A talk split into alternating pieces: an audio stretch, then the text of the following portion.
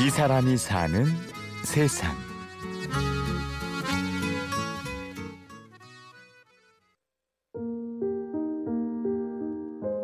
제가 노숙인들을 취재하고 싶었던 계기가 하나 있었는데 그 새벽에 서울역에 출장을 가다가 그 노숙인들이 모여서 이제 얘기하는 걸 들었어요. 의원이. 어 누구는 요즘 왜 안 보여? 걔 어디 갔나?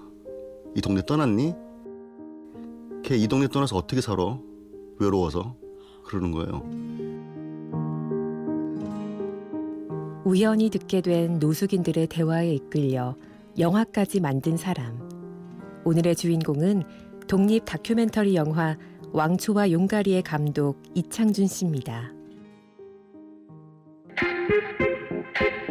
야, 내가 있으면 용이고 네가 있으면 지렁이야 이게. 내가 내가 91년도가 봤습니다 이게 그때 당시에 서울 영등포 대형 쇼핑몰 뒤쪽 쪽방촌이라고도 노숙인 거리라고도 하는 이곳을 여기 사는 사람들은 안동네라고 부릅니다. 이창준 감독은 3년을 안동네 주민으로 살았습니다. 그러니까 저도 거기 들어가서 3개월 살았거든요. 예. 살았고 3년을 거의 일주일에 3, 4씩 다녔으니까. 그래서 무섭다는 느낌은 처음 2, 3일 정도만 무서웠어요. 처음. 저도 몰랐으니까 이 사람들 누군지 전혀. 그러니까 처음에 제가 취재할 때는 뭐 네가 뭔데 여기 와서 뭐 찍으려고. 네가 기자야? 뭐 네가 PD야? 이러면서. 하지 말라고 카메라 좀왜 찍어 네가 생각하니까 참 진짜 없이 사는 사람들 말도 무식하지 말끝마다 욕이지 어쩌겠냐 세상이 이렇게 만들었는데 초반에 한 두 달 정도를 제가 취재 활동이라고 할 수 있는 걸 전혀 안 했어요. 그냥 가서 사람 놀고 있으면 짤짤이판에 끼기도 하고 그냥 이거 술 먹고 있으면 옆에 쭈그려 앉아서 얘기 듣고. 근데 딱 이틀 가니까 예, 이 사람들이 대충 오 이 사람들도 뭐 이런 고민하고 뭐 이런 농담하고 이러네.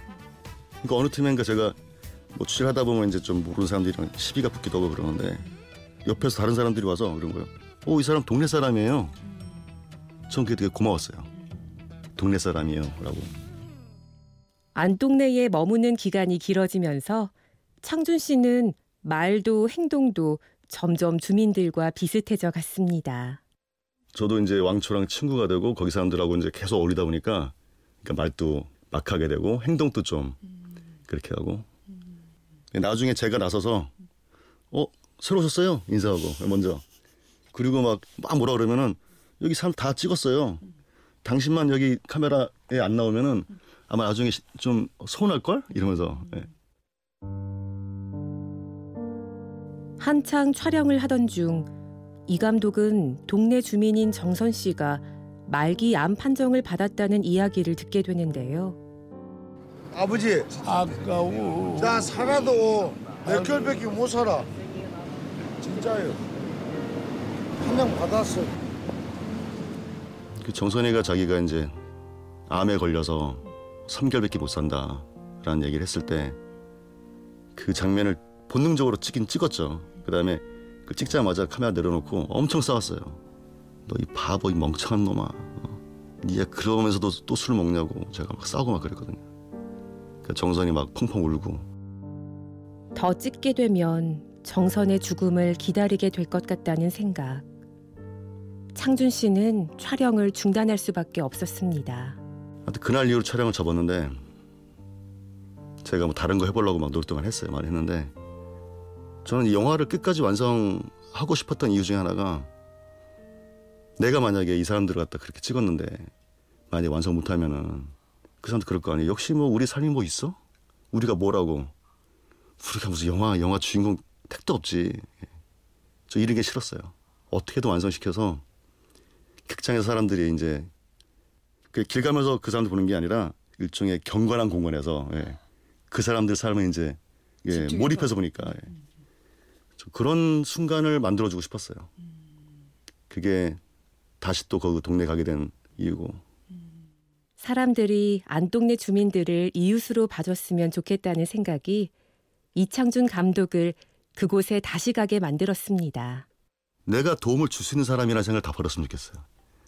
밥 주고 옷 나눠주고 그게 도와주는 건가? 그거 없이도 살 수 있거든요.